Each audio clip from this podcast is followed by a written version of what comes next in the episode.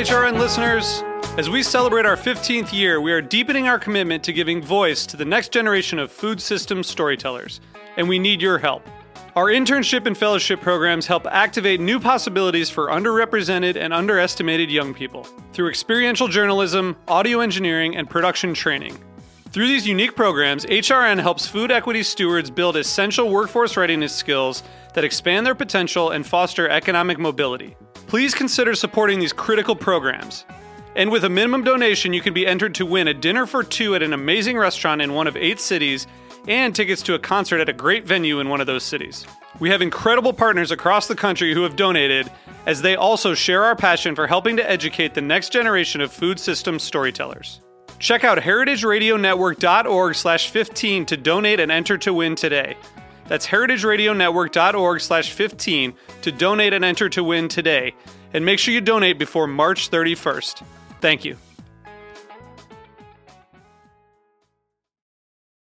The Big Food Question is partnering with TD Bank on five special episodes about the resilience of small businesses in the face of a constantly shifting pandemic landscape.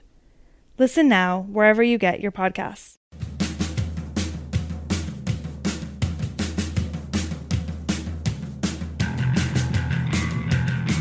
I'm so incredibly excited to learn more about coffee today.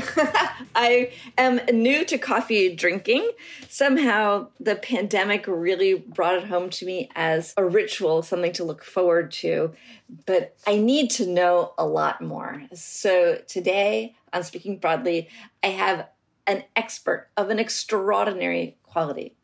Her name is Sum Ngai and Sum, welcome. I'm so excited to have you here. You know more than almost anyone in the entire world because you're a Q grader and you have a coffee shop called the Coffee Project. Let's just start. I want everyone to learn a little bit about your background and then how you fell so hard for coffee and a little bit about the business that you're in right now, just so everyone knows who they're listening to. Um, so everyone, my name is Sum. Uh, born and raised in Malaysia, I came to USA about uh, 10 years ago.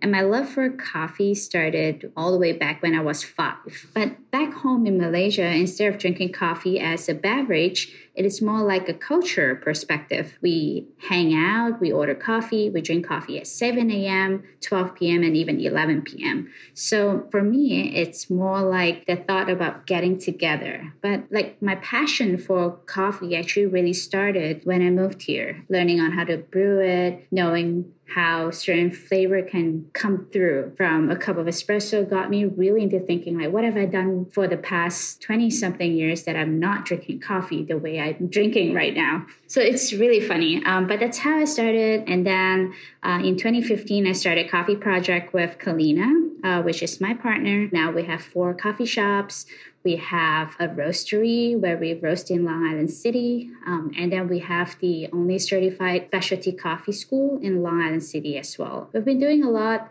in terms on teaching people how to brew coffee from professional level to like hobbyists. What's the first thing that anyone needs to know about coffee? One thing uh, when we teach uh, to cover our bases, we always say that coffee is actually a fruit. It is a cherry that's grown on a tree, and um, the coffee that we see, the coffee bean, is actually the seed of the cherry. So that's how we start our conversation, and we can sit and talk about it all day long. When people look at the board in a coffee shop, you know, like all of the options, that's where my heart starts to palpitate because I'm like, do I want something from Ethiopia? Do I want something from Guatemala? What are the differences? So thinking about that, like, is that one of the first choices that you have to make? Like, where is the coffee grown? Like, is that the next thing you need to know aside from the fact that it's a fruit? Um, true that. And I think this is already like a more advanced level in terms of knowing about coffee because when we talk about coffee from different regions,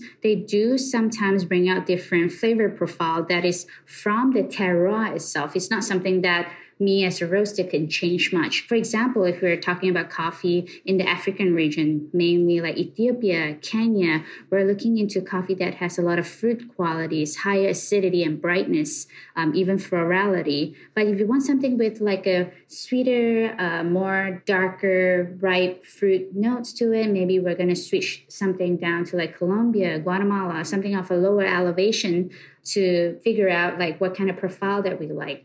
However, as roasters ourselves, when we get our hands on coffee from different country, what we do is we always sample roast them. So we would roast them to different profiles and then we would think like, huh, how is my roasting style or skills complement the natural quality of this coffee? Do I need to develop it a little bit more so that I bring out more chocolate notes? Or do I need to like develop it a little bit lighter so that I can showcase the acidity? So this is also something that uh, we all want to know about. And the three main region of coffee growing uh, will probably be Africa, the Americas, and also Asia. And they all carry different flavor profile. So just now you mentioned something about going to a coffee shop. When a customer comes in, they'll be like, hmm, uh, uh, what is your recommendation? So the first question that we always ask is, what do you normally drink? What do you feel like your go-to is? Uh, do you want something of more fruit notes, more chocolate, or do you prefer something lighter? So from there we gauge and then we direct them to different region and then they can pick up a bag and take a look at their flavor profile and feel like oh maybe this is the cup they want do they want milk or not something like that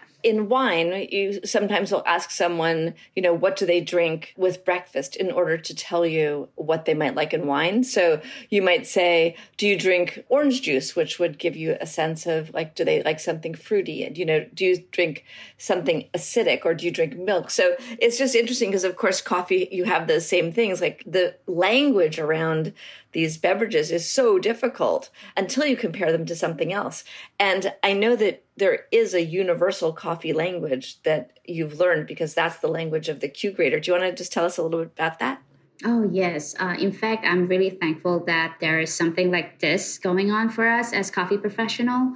Um, so Q grading is actually like a sensory exam where we calibrate for people who are into grading green coffee. So once you're certified and a Q grader, you can access score to a coffee bean, just like how wine has a scoring system. Therefore, all the Q graders uh, are calibrated. And uh, when we say we could taste uh, this level of acidity, this flavor call, let's say blueberry or like orange blossom, then this other Q grader in Korea or like in Indonesia will have to be able to match the score. We can't be too different.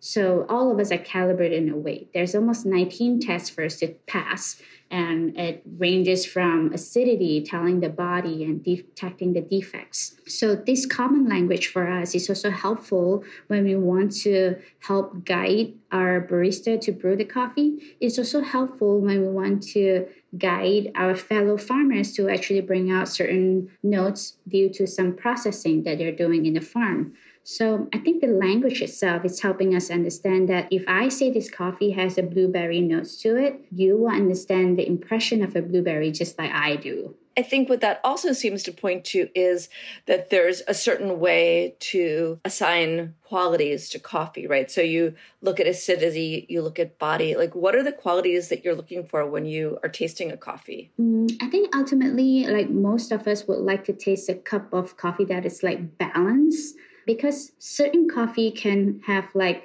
really good and shining acidity, but after we sample roast it and cup it, it falls through after the first sip. Like it doesn't have an ending, it doesn't have a good aftertaste. So even though the acidity kind of shine, you get the sweetness, the score of this coffee is probably going to fall short a little bit just because it doesn't feel like it's holistic. And so you were talking about the fact that you have a, a roastery, you buy the beans green. Can you just tell me about the journey of coffee from being planted to in the cup, just so people could understand a little bit about that? Yeah, it's actually a very intensive journey. So before I started venturing into the back end of like producing and all that, I only want to own a coffee shop and just brew good coffee. So all I know is literally from the hopper to the cup of coffee. But right after I did my Q grading and passed as a Q grader, it changed a lot of my perspective. I now learned that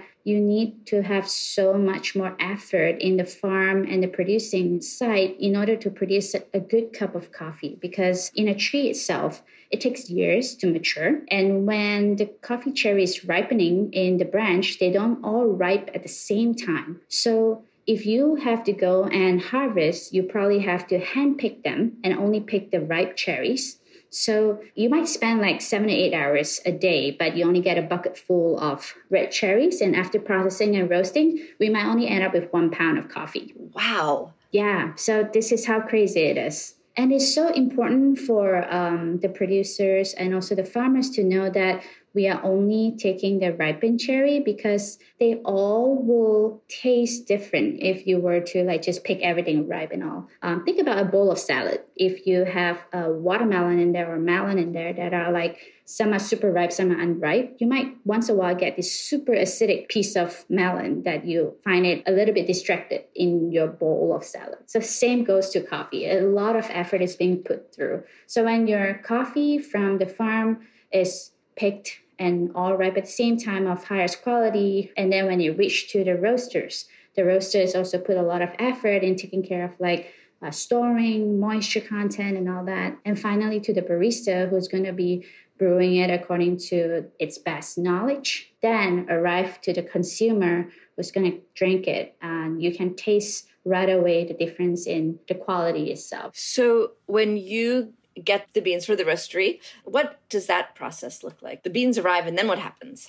Um, the beans arrive. So first of all, we need to make sure that the storage is good. So in our roastery, it is uh, temperature control and humidity control, just because we want to make sure that when we roast it at any point of the day, they always have the same temperature. So this is for consistency purposes. So when I need to roast the coffee the first time in the morning, if I take it out from the bag of uh, jute, it will be, let's say, uh, somewhat cold, certain temperature, certain Fahrenheit.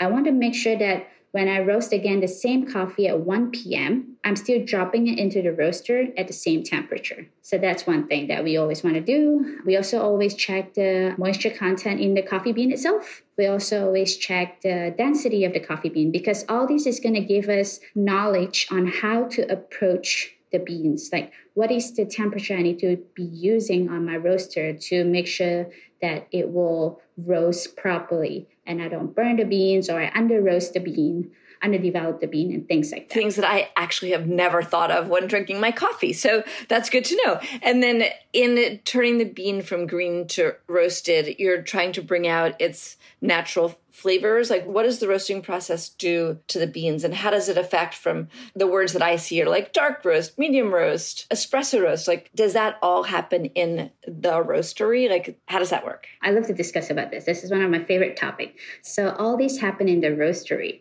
when we talked about roasting coffee but what we're actually doing is the chemical reaction of turning the sugar content in the coffee bean itself to something else just like how you would cook sugar.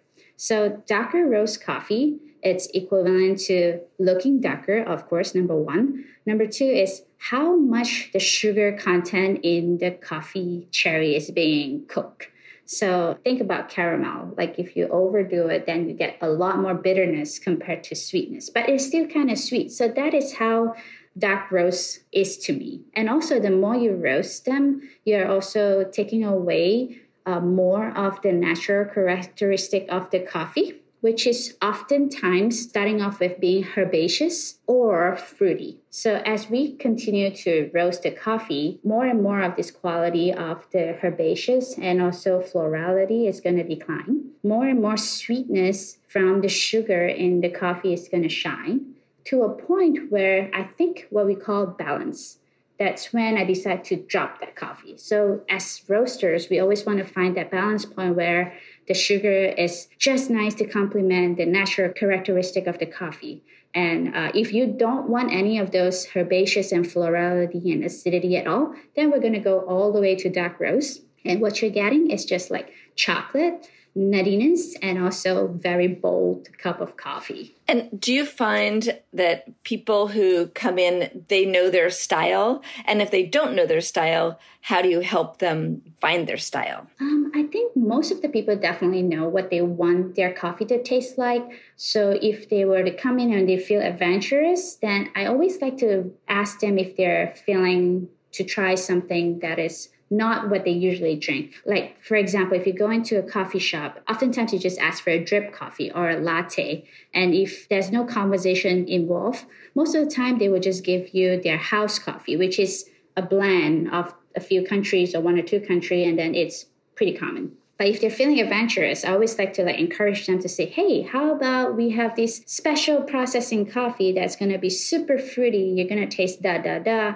And if they're up for it, um, we move on. Oh, I love that idea. So you, there is actually adventure to be had. Like, is there sort of beginner's coffee and then goes towards you know something that's more exotic? And what does exotic mean if everything sort of is in balance one way or another? most of the people that uh, we deal with in the coffee shop are they're beginner level, right? They would come in and would never expect their coffee to taste like tea, or they've never expected coffee to actually taste like blueberry or like floral. So I always find it really interesting when we had this conversation and when they drink their first cup of Ethiopian pour over. It's very mesmerizing because the first sip for them, they will be like, oh my gosh, I actually can smell this berry coming out from the coffee. What is that? Is this really coffee? And then the whole conversation about elevation and how the coffee is being processed is handpicked by the farmers. And it has to happen only after you have some sort of comfortable level with the customer like sadly sometimes our passion is being seen as being like really pretentious.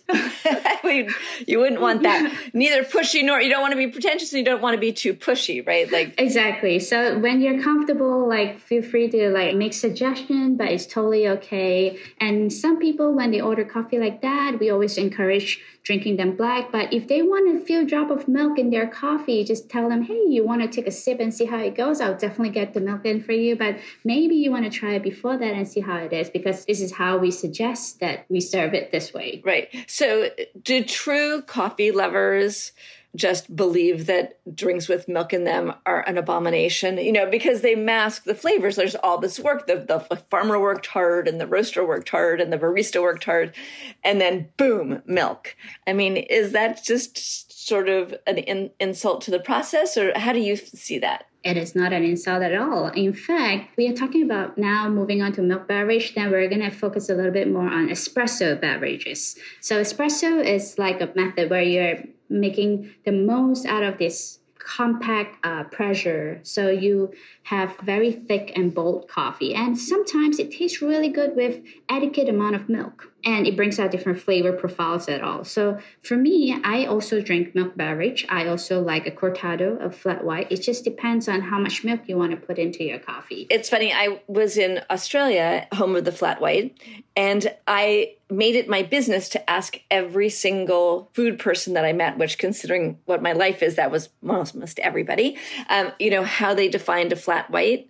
And everyone defined it differently. What's your definition, which I'm sure is the correct definition of a flat white? So, flat white in Coffee Project, the way we serve it is uh, we have a double shot of espresso as the base, and then we will froth our milk to not too frothy, but it's silky enough that it looks like velvet paint. It's just a amount of foam that uh, we're introducing into the milk texture. And in order for us to have this nice flat white, what we do is instead of pouring it directly into the coffee crema, espresso crema, we like to sink the milk into the crema of the espresso. So for us, it looks flat on the top and it's white at the bottom. And it is always a five ounce drink. We don't have any sizes for a flat white. And I think we like it that way just because of the balance between how the milk feels in your mouth and also the, the taste of the coffee that complement the milk. Let's move into the, the how you make coffee section for a moment. People are so devoted to their method. I am a devotee of the simplest, which is the Chemex.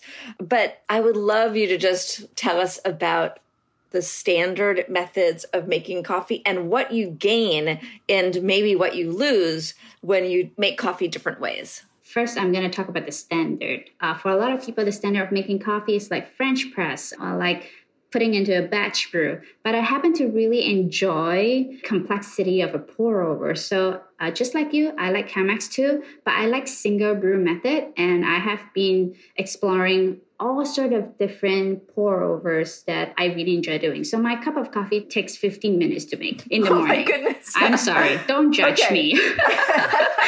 I think I just like fell in love. Um, how do you spend 15 minutes making a cup of coffee? I need to know. like when I have time in the morning, what I like to do is I actually like to grind my coffee. I like to sieve them. And then I like to sometimes just pick certain parts from the sieving process into my coffee. I have never sifted coffee. So, what type of grinder do you use? Um, I have a Fellow Ode grinder that I'm actually using in the Long Island City location. What level of grind? Like, do you get it very fine? And when you sift it, are you sifting in order to like separate bigger from smaller? I guess that's what sifting does. But like, how fine are you trying to get it? And what does that do? Okay, so what I do with the grinder uh, after I grind them is any grinder in the world, they will always give you different grind size, even if you grind it to, let's say, medium fine or medium coarse or whatever you want to grind. So there's always particles that happens to be finer than usual because coffee are really brittle. They break like at different position and all that.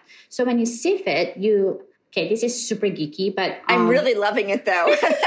Because like this is my morning routine that only takes me three minutes. So I want to see how to extend this So- and understand it better. Yeah, so this cipher that we have actually tells you the microns of the grinds that you have. So depending on how you feel like it. So let's say today I want to use a uh, flat bottom brewer. So I would definitely grind my coffee a little bit coarser than the usual cone dripper because when you have a flat bottom brewer, it has a longer contact time with water. So you don't need it to be so fine. Extraction can still happen pretty optimally. So after I sieved it, if I have still have time, I will probably take like 10% of the super fine and then 70% of the usual grind size that I use, and then take a little bit more of the uh, coarser and put them into my cup. So why do I do that? It's because I could easily You knew that question was coming because I'm like, wow, okay. yeah so i could easily just brew everything like to be honest like no issue at all it would still taste delicious but um, the thing is for me because i have to oversee the quality of my coffee i want to be able to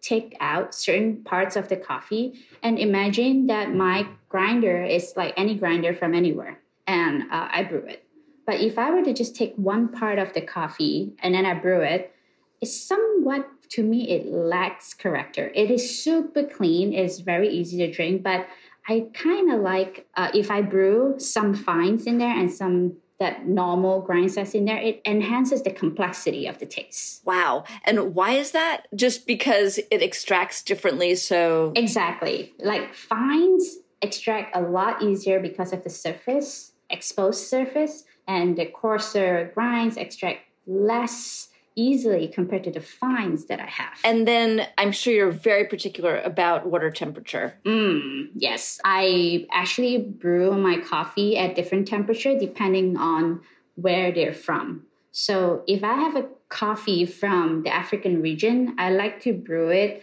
with a lower temperature because I like to brew it longer.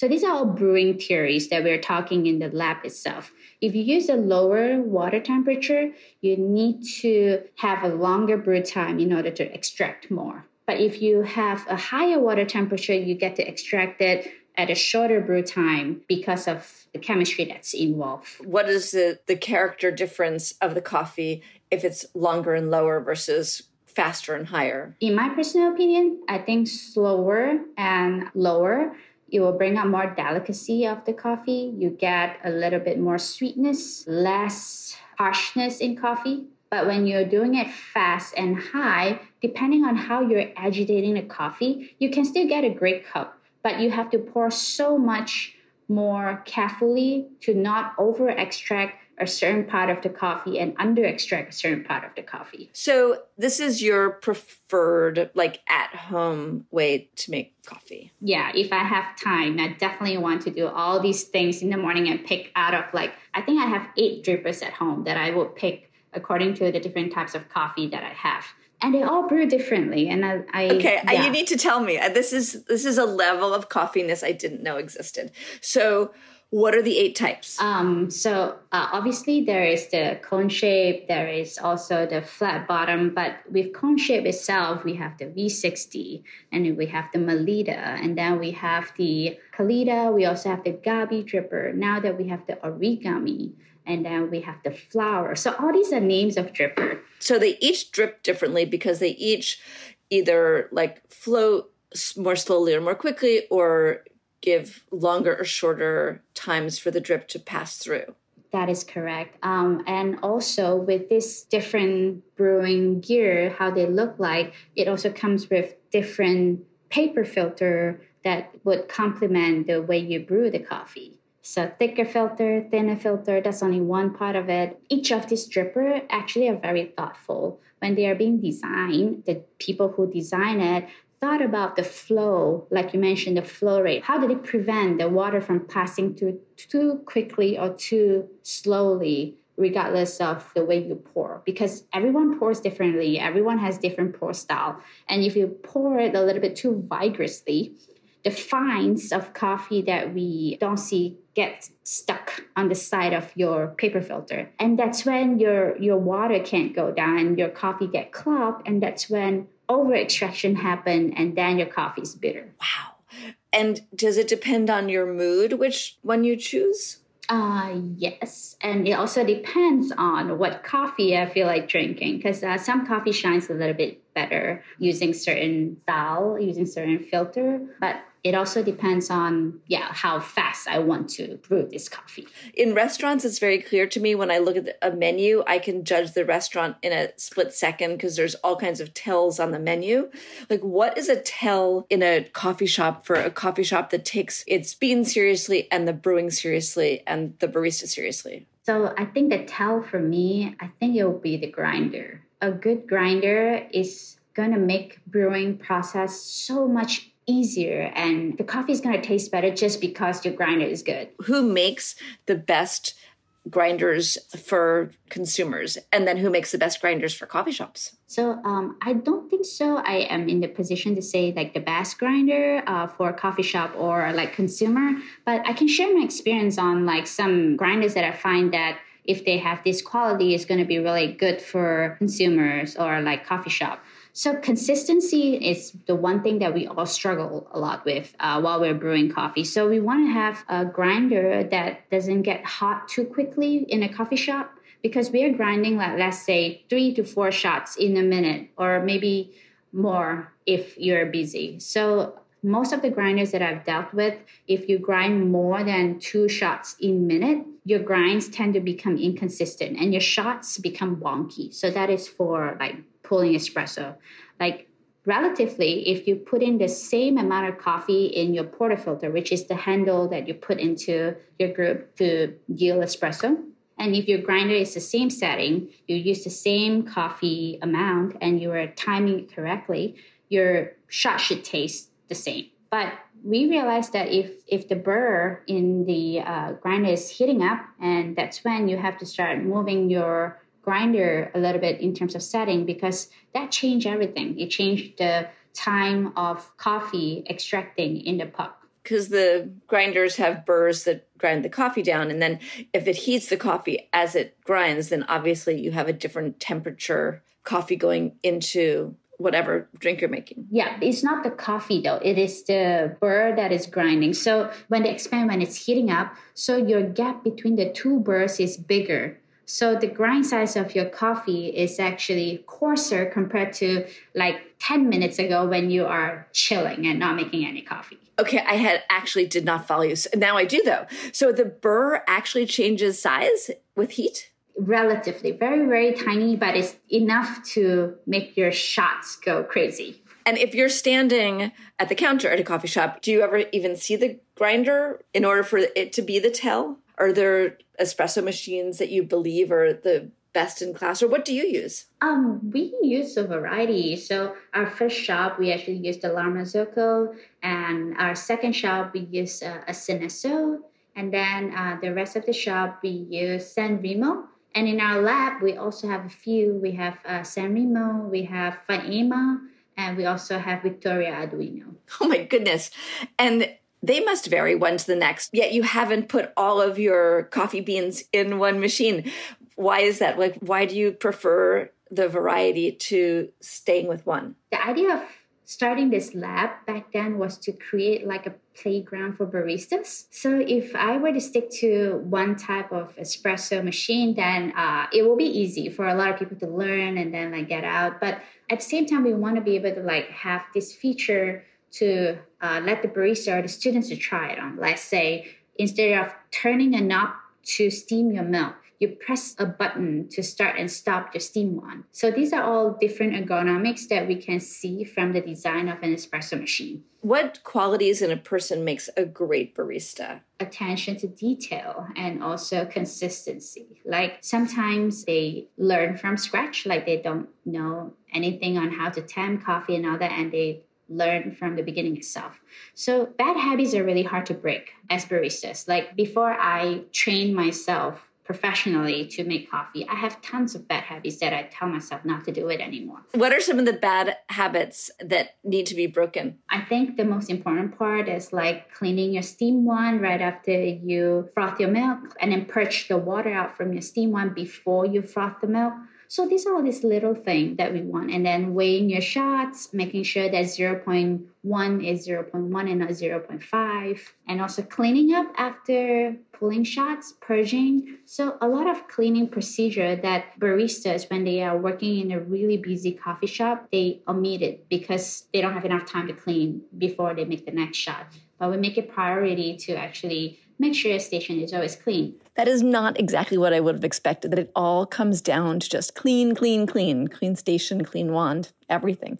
Well, we're going to take a quick break now, and we'll be right back.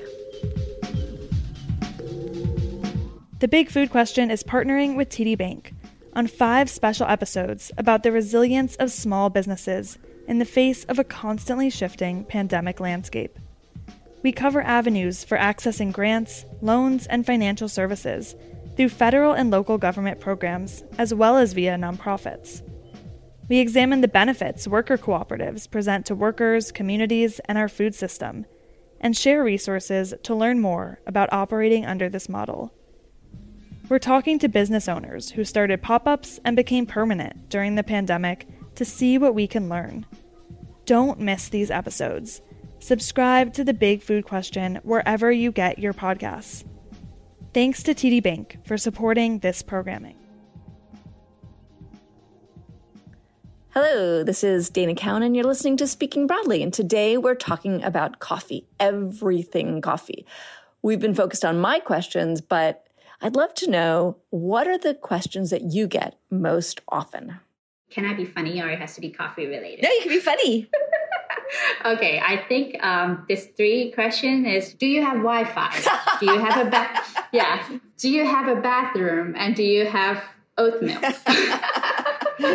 it's funny, but um, but in terms of coffee related, um, then we get a lot of people asking like if it's your coffee organic or do you have decaf and what is your house special? Okay, so let's talk about organic. Is there a lot of organic coffee available in the US. It's something that I don't see that that much of. So organic, what we're talking here is that we're talking about certification and things that are already in the paper. Um, there are a lot of offering, but it is just a little bit harder for us to take it just because a lot of smaller farmers that we are working with directly or even like smaller producers, they don't really have the resources to actually get their coffee certified. Right. That is the exact same thing in the vegetable world. Like there's a lot of farmers with really spectacular practices and their vegetables are beautiful. I mean, not just beautiful like in looks, but I mean beautiful the way the soil's been treated and the people are treated and all of that, but they don't pay for the certification because it's just too expensive. Yeah, so it's the same with the coffee industry. So whenever possible, we learn more about how the coffee is being done. Being organic or not is not a number one thing that Coffee Project is seeing in terms of certification when we get it. We care a little bit more about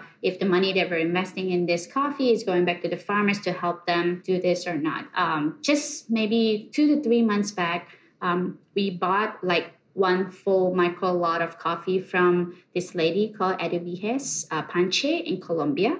And she's the first uh, generation specialty coffee farmer. For them, first generation specialty coffee farmers, maybe it's super challenging to actually get their coffee out. And we were lucky enough to be connected to Eduviges through Cosecha Traders.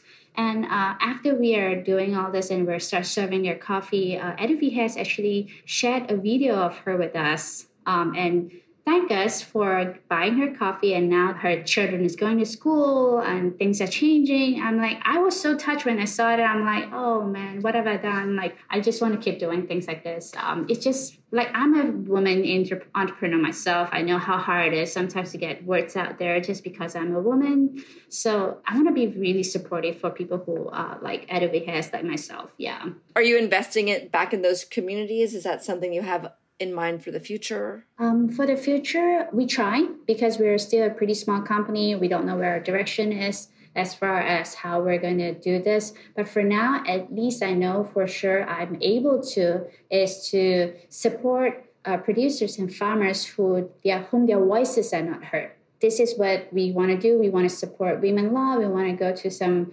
coffee that is produced by uh, women farmers, owned by uh, women producers. These are things that we are already doing and we're capable of doing. Some of our coffee from African region is brought to us from this importer called Mizar Coffee, and they have been trying to build a clean water well in Ethiopia. So these are the things that by Coffee Project alone I won't be able to do, but we can help Mizar coffee importers to actually get together and like raise funds to build this water for them. I mean, water is, could not be more important both to coffee and to, to life and the planet.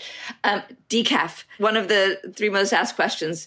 How do you feel about decaf? What is decaf? How do you get decaf? And should we be drinking decaf? Um, yes, decaf is here for a reason because there's demand. But back then, when we started Coffee Project, I actually did not serve decaf and don't really like the idea of decaf because correct me if I'm wrong, everyone who's listening. I haven't really done a lot of research on decaf just because I don't do it that much. But back then, it wasn't a very nice way to actually extract caffeine out of coffee. It's like chemically treated.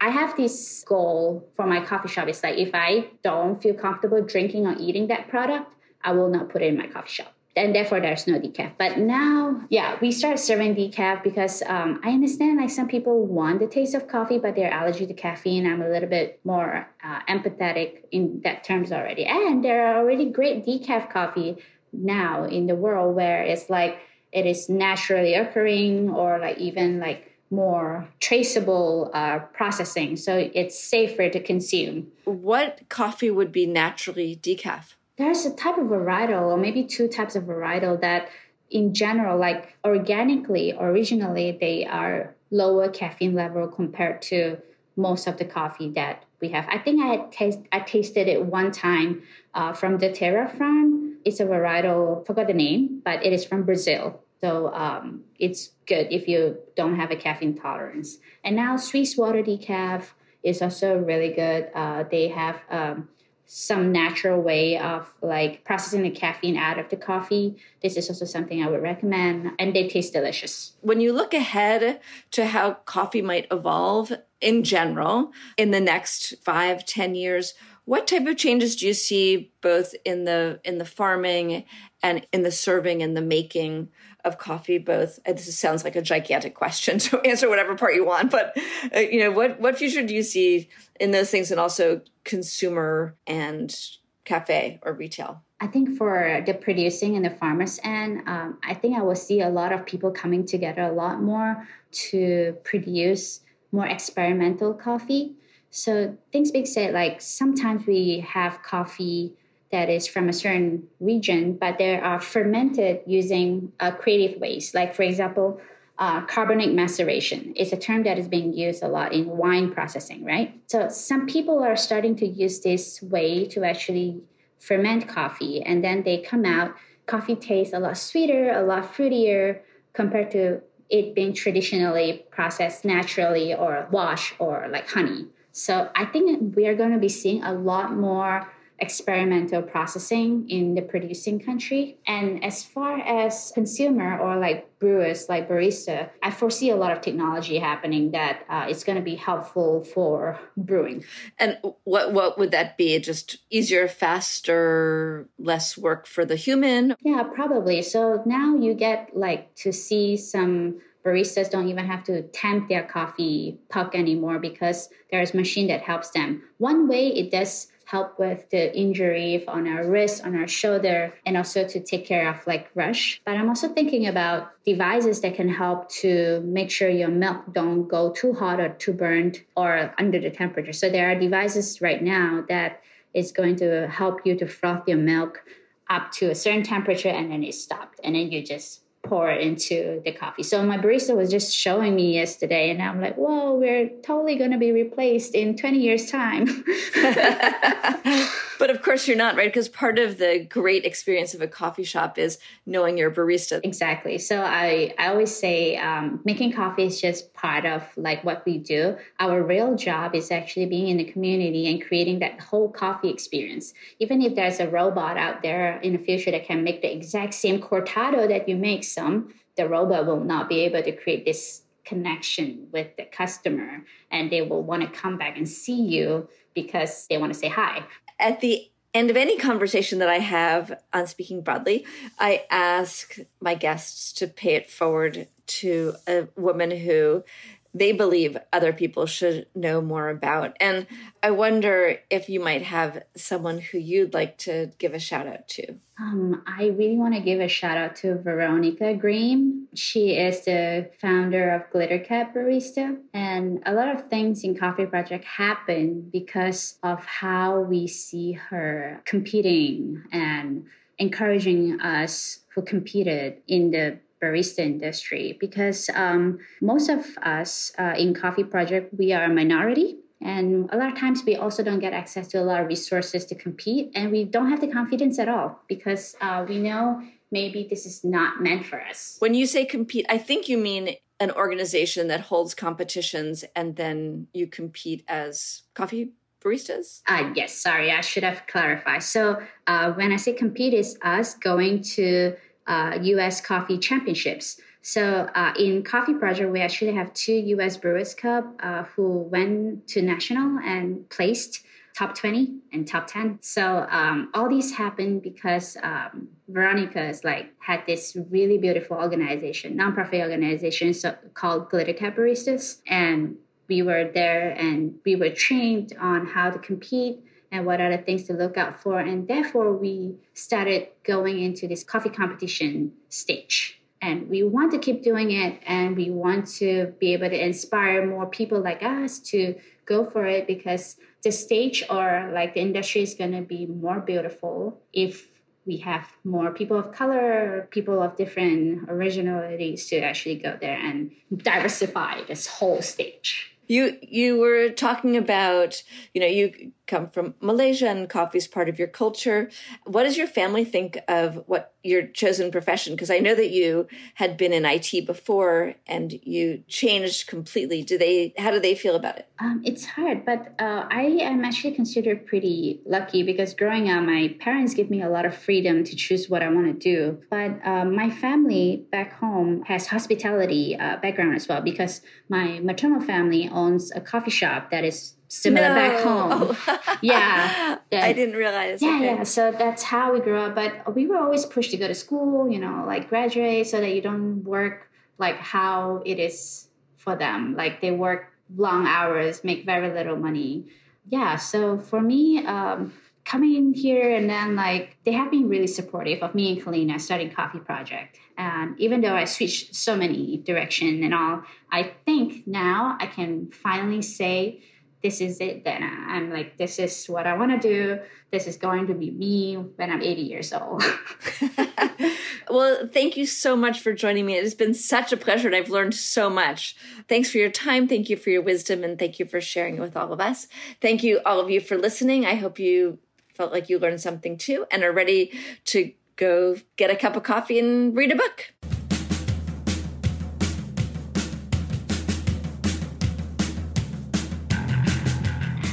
Speaking Broadly is powered by Simplecast. Thanks for listening to Heritage Radio Network, food radio supported by you. For our freshest content, subscribe to our newsletter. Enter your email at the bottom of our website, heritageradionetwork.org. Connect with us on Instagram and Twitter at heritage underscore radio. You can also find us at facebook.com slash heritage radio network. Heritage Radio Network is a nonprofit organization driving conversations to make the world a better, fairer, more delicious place. And we couldn't do it without the support from listeners like you. Want to be part of the food world's most innovative community? Subscribe to the shows you like, tell your friends, and please join the HRN family by becoming a member. Just click on the beating heart at the top right of our homepage. Thanks for listening.